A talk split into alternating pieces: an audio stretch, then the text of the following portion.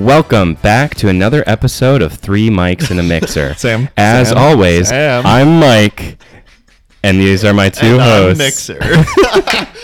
oh, ladies and gentlemen, that was Sam, our guest. Hey, um, That was a first. I've we've never had our guest lead in the podcast. so proactive. He's actually interviewing to take over John's spot when John gets married. Absolutely. Just kidding. Um, no, ladies and gentlemen, we're back. It's good to be with you. And we've got Sam here, as you now know. Sam, how's it going? It's going all right. Um, to be fair, just so you both are reminded, I did tell you both I was going to do that when on the pod. So just a reminder that at Mark's party, I did already run that joke by you. I must have blocked it out. Um, Mm, classic. Yeah. Hey, I I have mispronounced more last names on this podcast than I care to count. So can you say your last name for us? Absolutely. So my name is Sam Rentschler. It's way easier to say than spell. It's just wrench and then a lure. It, it, it looks like Rent Schler. Yeah, Rent Yeah, I sure. Yeah, yeah. Yeah. I'm I've sure you had a got lot. of J- different just just to understand uh, what what we're looking at here, but. Sam, you some fun facts about you for people who don't know. Mm-hmm. You were in three plays, two of them being musicals in high schools, and played the lead Danny Zuko in Grease senior year. You bet. And you felt like a certain character from High School Musical. Yeah, I wrote um, in my little get to know me blurb to, you know, apply for this podcast position as a guest. Um, I wrote that I felt like a real life Troy Bolton because boy, did I. Not a single other person in Drama Club did any sports at all. And so they were somewhat impressed that I was moderately athletic. And Sam, you actually kind of look like Zac Efron. Your hair, at least, the swoop, you know, you really embody that Mm-hmm. Absolutely. character. Your def- school's mascot was the Wildcats. Ooh, okay. Well, now that we've started this, now we've actually built up a lot of evidence for this. Um, yeah, I did definitely rock the Justin Bieber hair swoop for a long time at the same time as our friend Zac Efron. Um, and prior to going to Saline High School, I did go to the private Christian school in in Saline, which did have the mascot of the Wildcats. Did you know that the writers of High School Musical just took your life and just put it on They screen? with it. I Yeah. signed an NDA, so I can't talk Ah. about whether I do or do not know that. Well, you already mentioned um, a certain private high school in uh, Saline, Michigan, which is just outside of Ann Arbor. Correct. Um, and there's something special about your hometown. I think it has to do with your last name. Oh yeah, so we're we're coming out with the big guns here. Um, so Saline is a small town outside of Ann Arbor. Not that exciting. Mostly white, fairly small. Mostly just a suburb of a slightly larger suburb suburb like town of Ann Arbor. But uh, there are multiple generations of Rentschlers that have been there for quite a long time. Arguably starting the town in some ways, but. Um, my grandfather grew up on what is now the Rentschler Farm Museum homestead, uh, which previously was a fully operational farm until it was sold to the city, um, probably in the late 80s or 90s. And so there's just like existential pressure on you to like stay in town and to continue the family name. Absolutely. That's definitely something I felt 100%. Mayor Rentschler. It could happen. He he went away to the big city and now he's returned to uh, to run the town. This could be a Hallmark movie in the making. Yeah, yeah. This time I won't let my life rights get taken away by different movie writers. So I'm going to have to write it myself. So speaking of Ann Arbor, you Mm-hmm. went to a certain school that's also in that town, uh, University of Michigan. Yeah, uh, it rings a bell. Um, yeah, I went to the University of Michigan twice, actually, which whenever I say, I assume people understand it means that I went to undergrad and grad school, but my friends have prompted me and told me that, in fact, it does sound like I just dropped out and then resumed later on. But um, I went there for undergrad um, and got a degree in political science and international studies, and then promptly decided that I didn't want to do that and uh, did grad school for social work. I'm sure there's a lot of overlap between social work and international studies. Well, there's a lot of overlap between some political science study and social work. Um, but I think a lot of the social skills that drew me to international studies and poli sci, with the original thought, maybe I'll work in the State Department, maybe I'll work between people, be an ambassador, mediator. A lot of those skills, when applied more personally, are absolutely what drew me to social work and to therapy. And, we'll come back to this, but your job right now is a licensed therapist, and in parentheses you have a mental health therapist. Correct. Um, so that's quite quite the change, like you like you mentioned. Um, and in terms of random talents, um, you're a big word association guy. Yeah, yeah, big word association guy. Actually, I just got back from a trip, and um, there were a group of us, and we were walking around the city, and some my friends kept calling me out that my friend Andreas and I, sit, standing in the back of our group, would nonstop talk the entire time we were walking around New York, and we're just constantly word associating, making stupid puns, jokes, um, but um, it mostly gets me in trouble by getting songs stuck in my head, as I constantly complain to my father about. And like, what is that? Does that look like you you hear a word and you know what there's a song with that word in it, or is it more?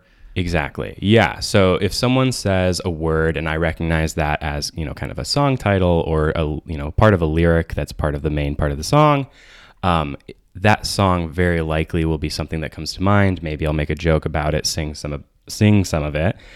But even if I don't make a joke, but especially if I do, it will absolutely get stuck in my head. And a great example of this, unfortunately, is doing the laundry in my apartment. There are dryers, rows of dryers stacked on top of each other, and the payment slots are in the same spot. So there's an upper and a lower. And without fail, I will get the song um, Can't Keep My Hands to Myself by Selena Gomez stuck in my head because of the chorus. All of the downs and the uppers keep making love to each other without fail every time I dry my laundry. Uh, first of all, fantastic. Secondly, I, I hear a way to resolve this whole song stuck in your head thing is to listen to the song all the way through. Have you tried that? Is that a myth?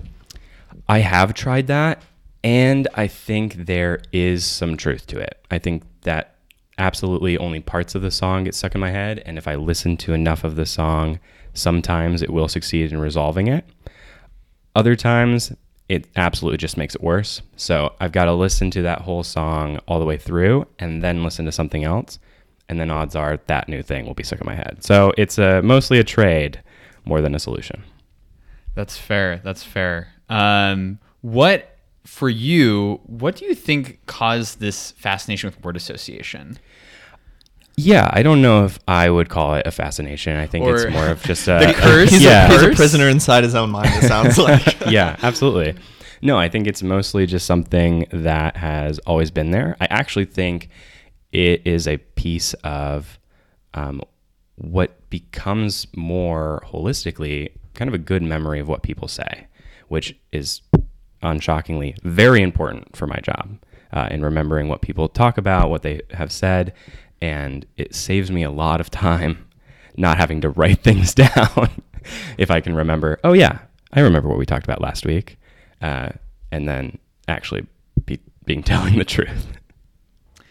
And one one of your favorite places in Chicago, North Avenue Beach. Love it. You gotta a lot of volleyball. Yep. Yeah. Right by Castaways. You got to get that silhouette of this, that big old boat. I don't know, restaurant. For, for those at home, Google North Avenue Beach, Chicago. You'll know what we're talking about. Absolutely. But it's become a favorite spot for multiple reasons. I think it's a great area to run by. I think that's, you know, a huge motivator for me to actually exercise when it's nice out is that the lake is right there. But um, volleyball is a go-to sport that I love to play um, with friends, and was actually one of the first social things I got involved with here in the city when I moved. And the last thing that we ask our guests to provide is the proudest accomplishment, but I think we're going to circle back to that at the end Okay. of the podcast. Sure. Um, Hold but on to your seats, people. Oh yeah. um, and I so I know that you mentioned being a um, mental health therapist. Hmm. well, you Um, mentioned it, but yeah, Well, yeah, we, we mentioned it. You are a mental health therapist. I am. In The reason why I mentioned it is because you are.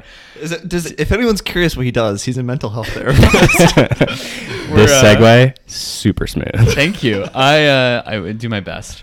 Um, so, um, tell us a little bit about what that means. If if I were to go in and say I you know what I know the broader category, what does that specifically mean to be a Sure. mental health Yeah. therapist? I do mostly what you kind of imagine if you are thinking of someone sitting on a couch, another person sitting on the couch, not lying down on the couch. I don't do that type of therapy. It's not Sigmund Freud. But someone sitting on a couch, me sitting in my office chair, and mostly just listening to them talk about what's going on in their life. And um, my method that I try to focus on is collaborative and sharing um, tools and asking questions to explore what they're experiencing and thinking in order to find solutions that they have either already used in the past that have been has been effective or are built upon things that are already natural skills they may have or things they're interested in. So it's it's mostly asking questions and, and having a conversation. Is there anything that you find in your sessions is a big unlock for um, increasing vulnerability or coming to some sort of healing from depression, anxiety, etc.? So you're asking for my secret right off the Yeah, bat? yeah. what's your secret sauce? Let's dive straight into it. So I actually am very surprised at how easily some of my clients and I will build rapport um, because I have a very structured kind of initial uh, session, more or less, where I'll have them go through a biopsychosocial assessment. So that's assessment of medical health history, kind of social family history, as well as their mental health history, naturally. Um, and it's pretty organized, pretty regimented. I say the same questions, I make the same jokes every time I have an initial appointment. But for whatever reason, um, and I think it's mostly just the questions and the precursors to those questions, we get a lot of information about them um, out there in the open. I show that you know I'm listening and that I'm interested, and then we come back and we talk about what their goals are. And so when you start with that collaboration, or I guess when we have started with that collaboration, it kind of goes from there and just kind of builds pretty naturally. I know that a lot of times, and I think recently we've seen a lot of improvements in this area, but there's a lot of like stigma around talking about mental health. Yeah. How have you seen that in your office? What does that look like? And how do you kind of try to break those barriers down? Great question. So, those of you who don't know me, and you can't tell through the podcast, um, I'm 25. So, I'm in my mid 20s. And as a result of that being fairly apparent in terms of my bio page and my photo that I'm in my 20s, folks that I see tend to be younger in age. So, I see folks that are pretty much between the age of 20 and 55, roughly. Just because they want to be some like want to have a someone close to their age. Presumably. Okay. Yeah. So as a result of that, there are a lot of folks that are a couple years older than me or a couple years younger than I am. And it is really cool to see how folks in our generation or just a little older or just a little younger are way more open, seemingly, about their mental health than folks that are older. Obviously, my um, kind of sample size is skewed because people probably want to be with me if they're in a similar age range. However, I also think that there is a growing comfort with therapy the younger you are. You know, there's a common critique uh, from the political right that this generation is a bunch of snowflakes, quote unquote. Sure. Mitch Daniels actually brought that up during John's and my commencement. Um, do you think that that's a valid critique, or is this sort of uh, embracing emotion and recognizing hurt to the level that we see in millennials and Gen Zers? Is that completely healthy, or is there any downside? So I think there's two questions there. The first one is this a valuable critique? The answer, of course, being no, that's clearly just intending to be rude to people that they disagree with. Calling someone a snowflake is by no means respectful or helpful. The secondary question of is alignment and in, introspection, reflection on one's emotions and problems helpful? I think it absolutely is. I think there is a limit to how helpful it can be. There are a lot of folks that when they do this on their own, they will build up a stack or a list of problems, and it's really challenging to find what the solutions are to those problems, depending on what they are.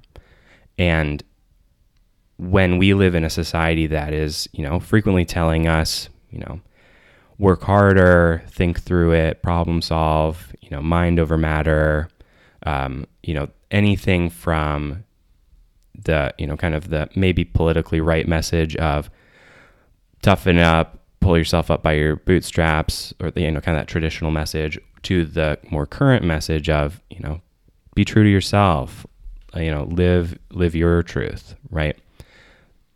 There's not a clear definition of what any of those things are, and so there's not this socially accepted way to prove that you're kind of achieving it. And so without that, a lot of folks just kind of find that they're they're knowing they're knowing something's wrong, but they don't know how to fix it. And that's presumably where you would come in and solve all their problems immediately. Uh, yes, immediately. Um, yeah, so that's where I see myself being helpful to people. Is I really view therapy as a resource for improving someone's quality of life. And for some folks, that's really obvious of how that might be, you know, whether that is resolving depression or other mental health issues. Uh, for others, it's not as obvious. And maybe it's just small behavioral changes. Maybe it is changing something about their lives, whether that's a job or a relationship. But at the end of the day, really that's what I think therapy is, is a resource to be supported in improving your quality of life in a way that's collaborative and hopefully productive.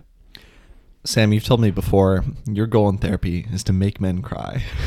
Yeah. So um, that was a joke that I would uh, tell myself every once in a while in grad school. I actually think I stole it from um, spiritual mentors in undergrad of it being it being something that was sometimes their goal when working with um, the men's groups of, of students. Um, but I think it's really important to, uh, specifically for men, but for everyone as well, to have conversations about what emotions are supposed to be and how they shouldn't be something that we moralize and fear. And by opening up some of that conversation, providing some of that space, maybe even some education, um, I find that the folks that you know are making progress oftentimes are feeling that emotion more, hence making men cry. Is it common for men to have trouble being comfortable crying? I mean, there's we we talk a lot about like toxic masculinity in Mm-hmm. culture. Have you found that to be true in that men are, are feel this need to suppress their emotions more than women? Well, I can only speak for myself. I think that as a man, I think there is that pressure for for us in society, and I have seen that seemingly echoed in experiences with clients, but also friends, that there is a uh, shortcoming in emotional education for men, uh, and that I think emotional education is is failed in you know in kind of the traditional education settings for everyone, right? I uh, was making the joke to you earlier, Alex, that the last time you had education on emotions was probably kindergarten, um, and that's true for a lot of people in the United States. So I think that mixed with historic messages of men be, needing to be tough or crying being seen as feminine or childish, uh, I do think there is more kind of I don't I don't want to say stunting, but there is more um, kind of basic emotional awareness for men than maybe for others. Can you can you give me an example of like what when we, what you mean when you say emotional learning? Yeah. So I have been on a recent kick with um, clients of describing emotions as messengers. Um, similar to our senses, our emotions come in their physiological that uh, ex- their physiological experiences that we interpret mentally, just like our senses, right? If I touch this candle in front of me, which uh, is very warm, bordering on hot, that sense tells me a message, right? The smell of it, which is super nice, by the way, great, great taste, Alex. Um, You is, I actually was haven't Alex's tasted candle? that candle. uh, did I say taste? yeah, you said great taste. It, you were meaning Oh, great yeah, selection. okay, but great. um, that, that was a very punny joke there. Thank you. Sam's rubbing off on me. So Good. I, I Sam, I, I take. I'm taken aback by the fact you just assume that was Alex's candle and not mine. Am I wrong? Uh, you are wrong. I'm the biggest candle mooch in the house. I have candles. They're all in my room though. I, I really like where you're going with this. Emotions are a messenger.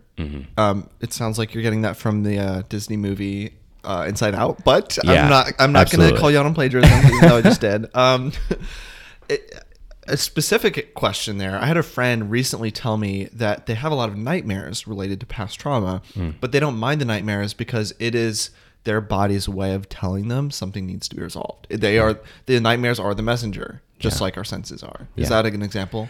Absolutely. And actually, to push back against the inside out reference, that's almost exactly what I'm telling people emotions are messengers to avoid, right? That imagery of our emotions driving our brains, that is, you know, literally what the characters do in that movie, is the goal to avoid.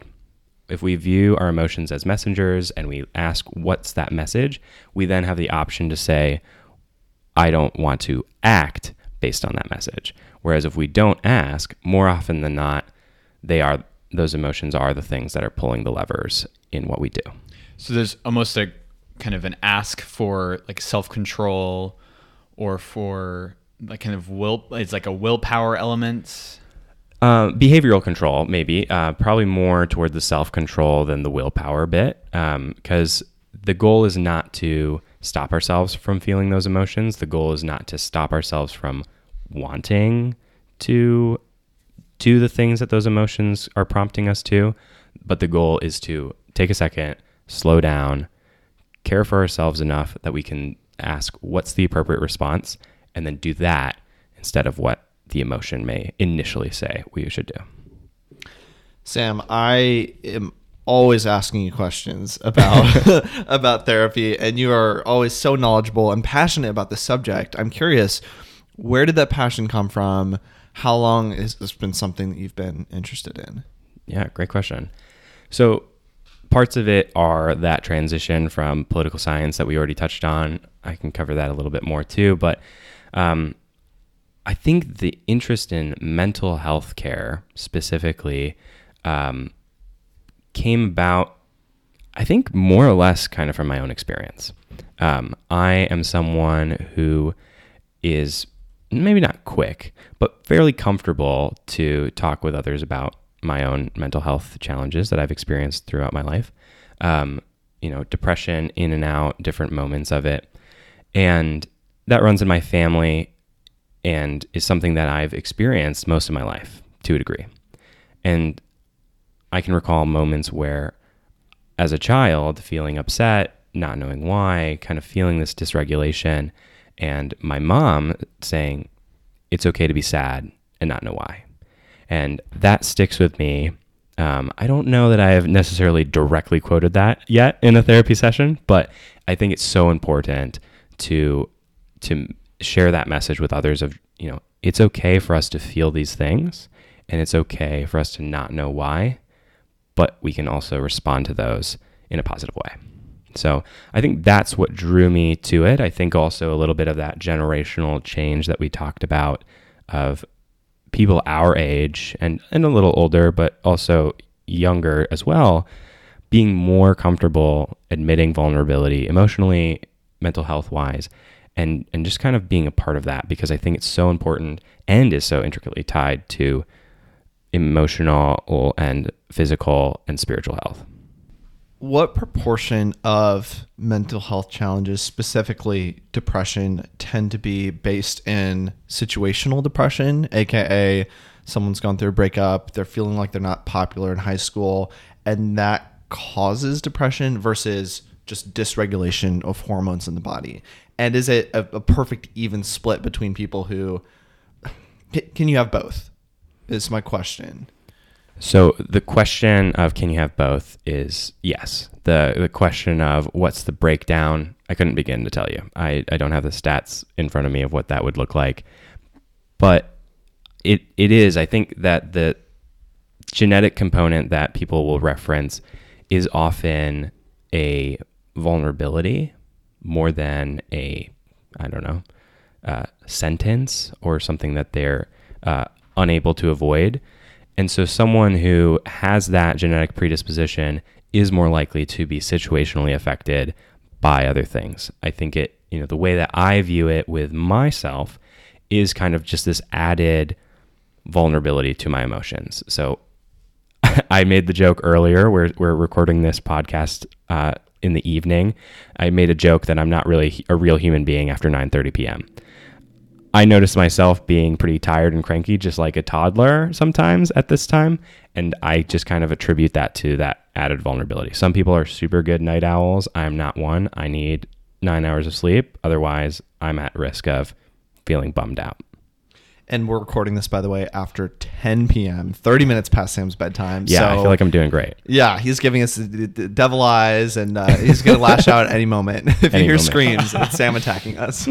Sam, one of the other kind of themes that have has come up frequently in our conversations has been around friendships and some of the fragility and the importance of proactivity in friendships.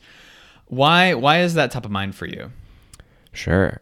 Well, how it's come up for us in the past, John, has been conversations about it being hard in moments to kind of balance this feeling of I want to be pursued, I want people to reach out to me, and also the realization that you know I'm responsible for that just as much as anyone else, and you you are for your friends and and and the like.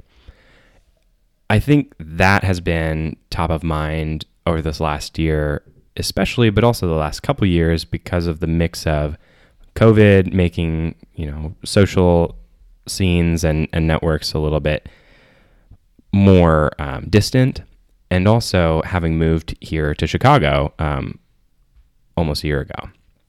And as that geographic change has occurred, there's just been a little bit more reflection on what are the friendships that I want to maintain and how, what's it going to take in order to do that while also, you know, balancing the ego uh, hits of when I feel like someone should have reached out to me and and they didn't.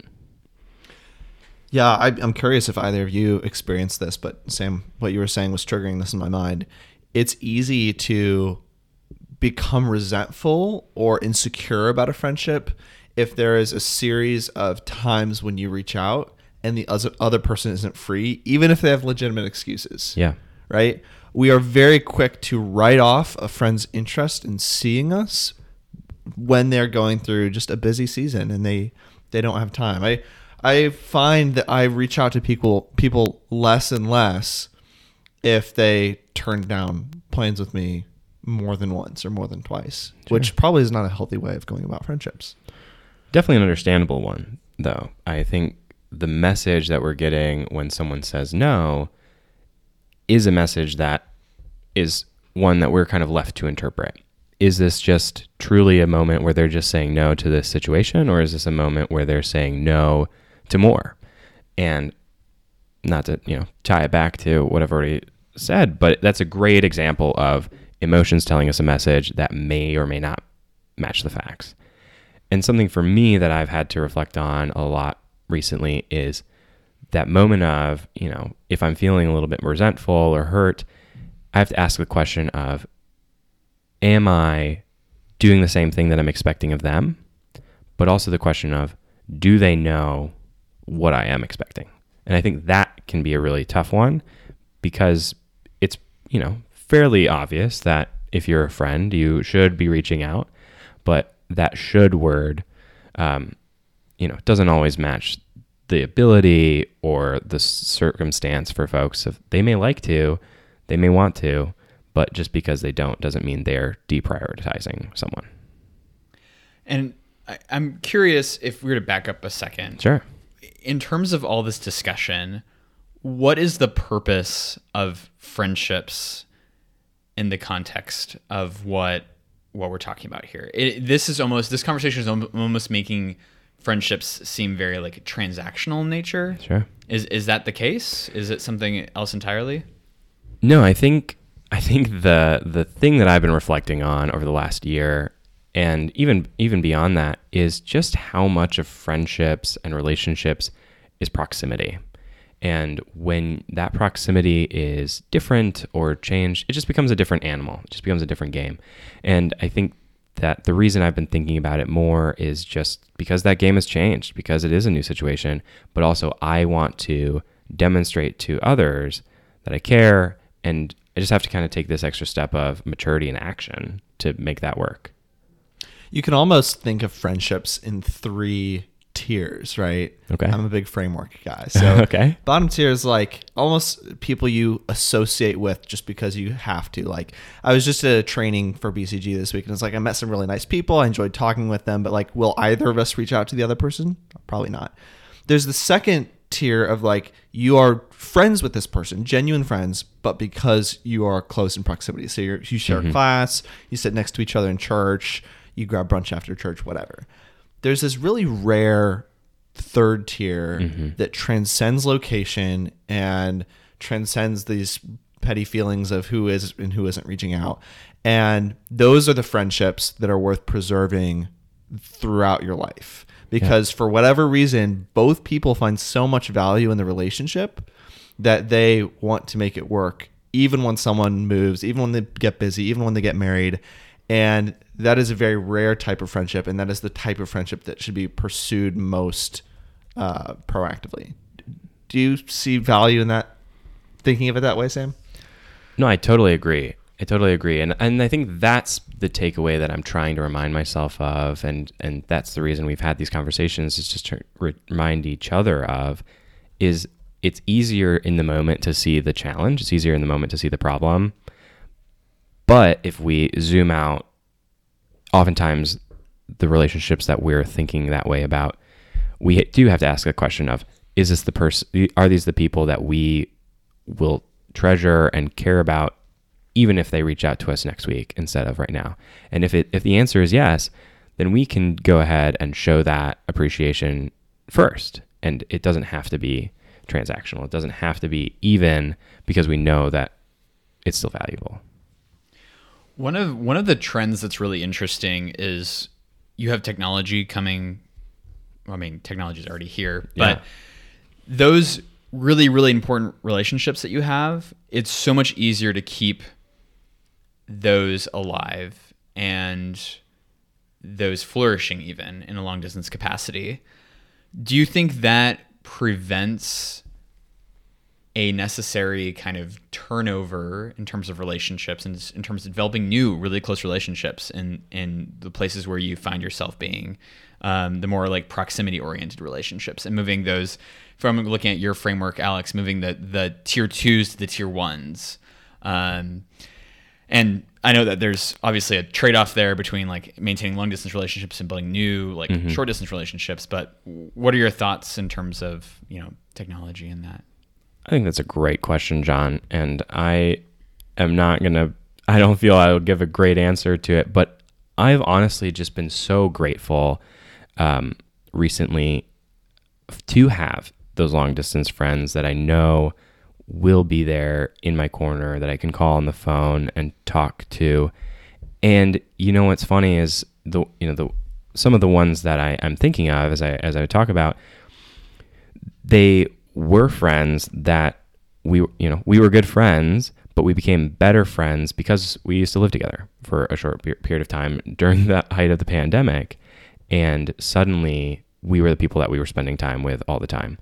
And it did shift from you know this kind of normal level of friends to well now we're most of each other's social circle. And now we've shifted to this entirely new thing where it is we're we are distant they're in different states than i am and yet i'm so grateful to have that because i know that i can talk to them about whatever and so my one of my huge goals for moving here to chicago was building up new friendships I'm pretty social um, and very extroverted. And I knew that if I was going to be giving a lot of energy in therapy socially, I also needed to get that energy back. So, in this transition, I, I feel like I've made great friends. You guys here are definitely part of that. And I'm grateful to be here and talking to you guys about it. And at the same time, having that intermediate supplement of my friends over long distance, super helpful. Um, I don't have an iPhone though, so I'm not on the FaceTime train. Maybe that's next. But I avoid texting you for that reason. I, well, I think what you're make, what you're saying makes sense. Where there there is still a synergy, one does not replace the other, which which Yeah. is encouraging to me. And I think when when you're telling that story, I think the discussion on like what brings a friend from a tier two to a tier one yeah, it's texting memes to each other. is That's what texting it is. memes or, or living together. Uh, hey, there we go. And we're doing a podcast together. oh, ooh. Uh, is that what this is? Is this, is, do we need to have a DTR, John? oh my gosh. Um, actually, that brings back something you said earlier, Sam, about setting expectations. That's so interesting to me. I don't know that I ever had like a DTR with a friend about what the friendship is. Do you think something like that ever should be verbally discussed? And to our listeners at home, if so, how? Yeah. So DTR meaning define the relationship conversation. Yes. Um, you know, for those that don't speak that acronym, I am a proponent of that. That's um, in addition to talking about emotions, I'm talking about communication with clients all the time too. And I've had a couple um, conversations with friends, some of them more intentional than others, about what I'm looking for in our friendship in terms of communication, especially over distance, and what they're hoping for. And even in moments where we haven't lived up to those expectations, where we've named them and then still not kept it up in the way that we were planning to, having just voiced my my hopes has been super huge because them hearing me say, "Hey, I would love for us to talk more," and then responding with, "Me too, I would like that. Let's try to prioritize it." The next time something got in the way, it was easier to say, "Okay, I'm going to trust that they meant it and that this this denial is just because they're busy and they truly are." What other option do they have though in response to, "Hey, I'd like to talk more"? Like I have people from from my past mm-hmm. who have indicated excitement about hanging out, even though they they continuously turn down plans. And I, w- I always thought like, oh, why didn't you just tell me you didn't want to hang out? But Yeah. who wants to be that guy? Like if you're on the other side of a friendship where you're not getting what you need, you don't think it's uh, it's edifying to you or them. What is the other option when you don't want to be in that friendship? Sure. I mean, I'm definitely a proponent for being honest, but you can't force other people to be honest or mature with you. So I, I think that's a, a real question. I, I've been really fortunate that the conversations that I've mentioned were with friends that I had close relationships to, were with friends that I trusted. And when they came back and responded, I believed them. And I knew that if they were going to kind of push back and say, "Yeah, but I I want that, but this is a better expectation." I expected that they would say that. That was of course the fear. I didn't want to have those conversations for that very reason of what if they say no. But um I think that it was valuable to just say, "Hey, this is what I'm feeling. This is what I'm hoping for. Can we work something out?" And th- so some of these friendships you had, you had, were they back in Michigan? Yeah, absolutely. So, uh, yeah, the friends that I'm talking about are friends from college. Nice. And so you've kind of transitioned. See, this is this is a transition now. No, I'm calling it out though, so maybe I'm ruining the. Uh, but you you had an experience where you moved from that small town, engaging with them day in and day out, to moving to um, a city. How is that transition, and um, how has that like changed the way that you've looked back on that small town experience? Um, before Sam answers, I think John, we should have a bingo for our podcast where people have to note down anytime we say transition or anytime we say we live in a society. Those are two very common things we say. anyway, sorry to interrupt. Continue. yeah, I moved from Saline, Michigan to Ann Arbor for college. I stayed there for undergrad, stayed there for grad school, um, and then moved to Chicago. So I, I felt like I made you know a little bit of a transition from the small town vibe to you know the, a college town, which not much bigger in terms of area, but definitely more populous and definitely more people, um, especially my age at that time and it did feel very different, like a new place, even though it was a whopping nine miles away from where I had grown up.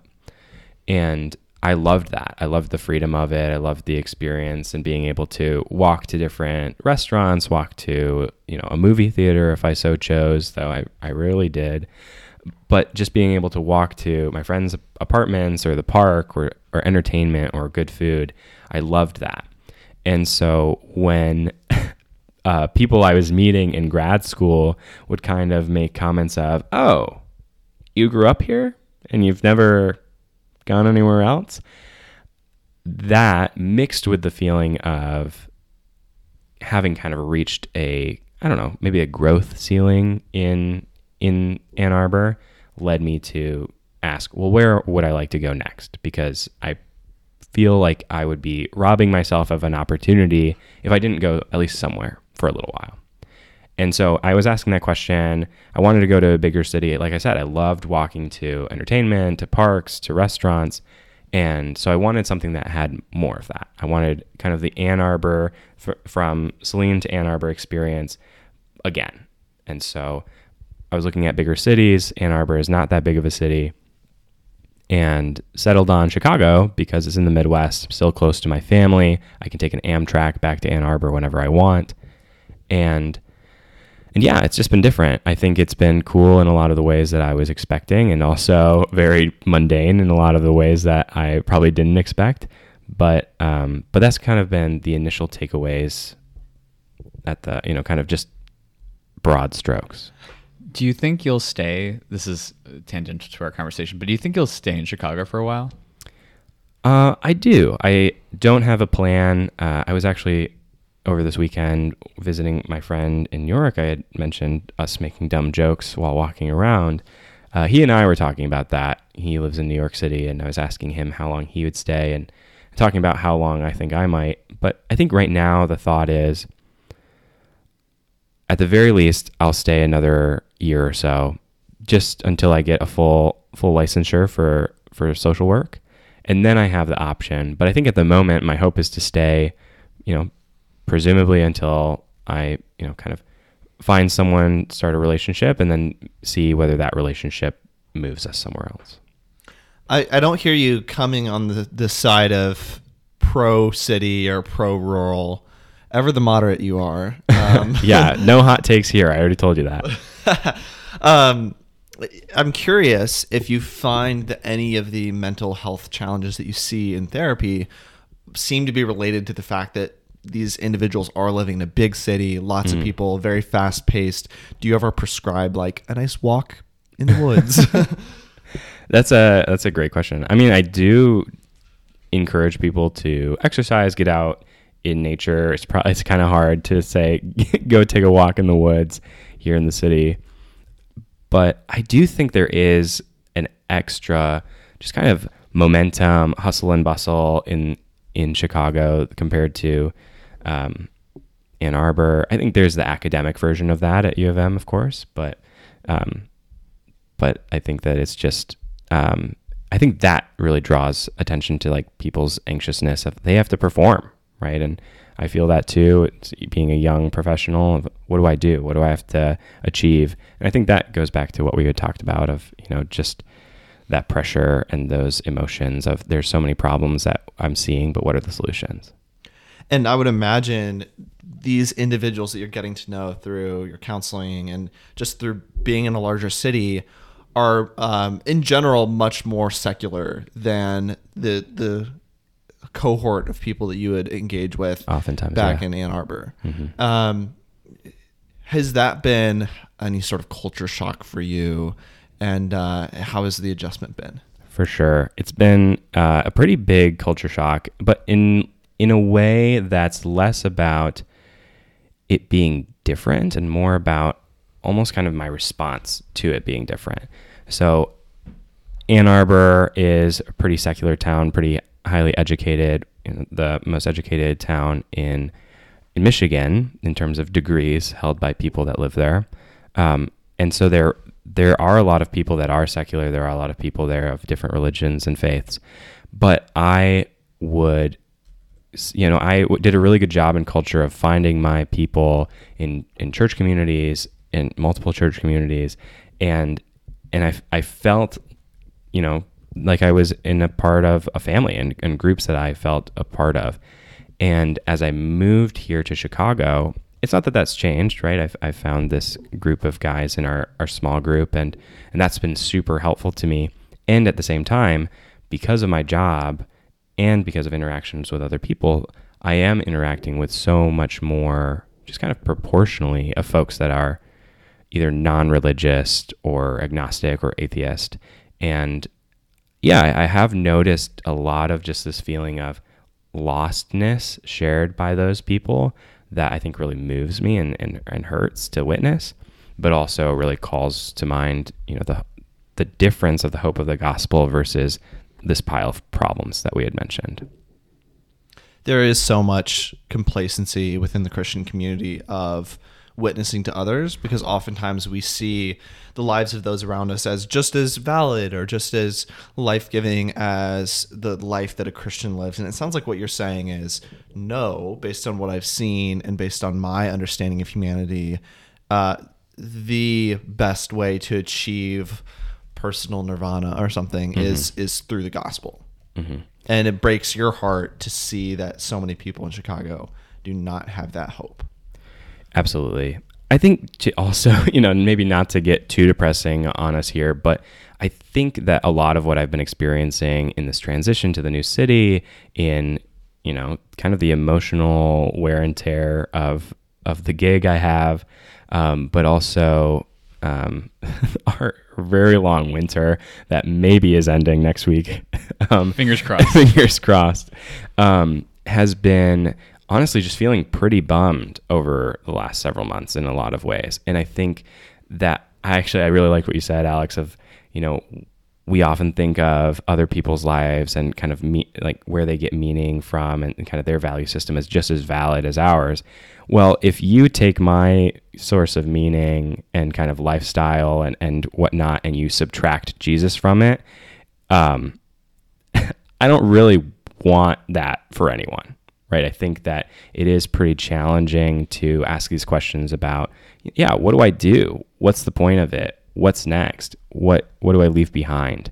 And and if we don't have something outside of that that reminds us that we're loved, we're pursued, we're known, and we have a purpose because it was given to us, I think it is really challenging to to kind of accept those questions as open-ended without it being really challenging.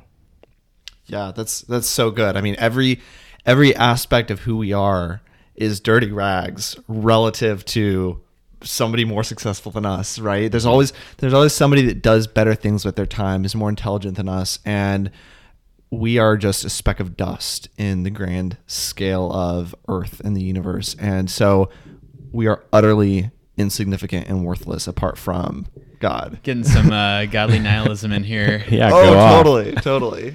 And I, I think part of that that statement almost reminds me of the fact that there is it is more acceptable in our culture today to discuss things that we're really passionate about.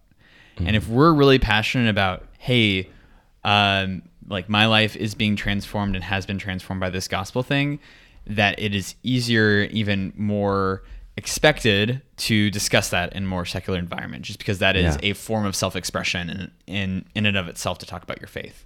Absolutely. It's a good way to use the, the system against itself, or I guess the, the social um, freedoms that we're kind of given but expected to use um, in order to remind others that, hey, there can be truth with a capital T. And I think that, that is an opportunity that I try hard to to to live out of and, and represent of hey i want to be authentic with the people i'm getting to know. I want to bring what i can to those relationships and those conversations. And if i'm being authentic i'm going to mention church. I'm going to mention jesus. I'm going to mention um, those things that i find valuable. And i'm going to talk about work in, in the light of the you know kind of the ministry i see it to be. I'm going to talk about you know the things that i'm pursuing in my life in that context of it being just a part of it You know what else Sam is going to talk about? Soapbox. Soapbox. I was about to transition. Sam, you were actually on the time because my laptop battery is at 3%. Oh, yikes. And so at the end of every call, uh, and at the end of every podcast, At the end of every Zoom call. at the end of every Zoom call, at the end of every um, chat in with the mixer here, uh, we give our guests um, 30 seconds to a minute to talk about something that they are very passionate about. And that's Whoa. also kind of quirky. Very passionate about. Okay. Very. So this, Uh, or a hot take or anything at all. like I said, no hot takes here. And I'm glad I'm recording this because I'm going to run downstairs and grab a charger while we're running this. So, Okay. Uh, I'll, I'll listen back on it. Give Sure. me one sec. So my Sam, you can use this time to, um, soapbox. To say everything you don't like about John. Since Yeah. John's not here. Yeah. 10 things I hate about John. He's so handsome. He's taken. um, and he won't charge his laptop. Who didn't think ahead for that? Um, do you want me to just go ahead? Yeah, no, let's okay. I'm ready. Great. So this is for the sci-fi fans that also listen to the pod. Nope, I'm not ready for it anymore. You can't speak. so uh, this is maybe as much of a soapbox as I could think of that wasn't already something that we talked about.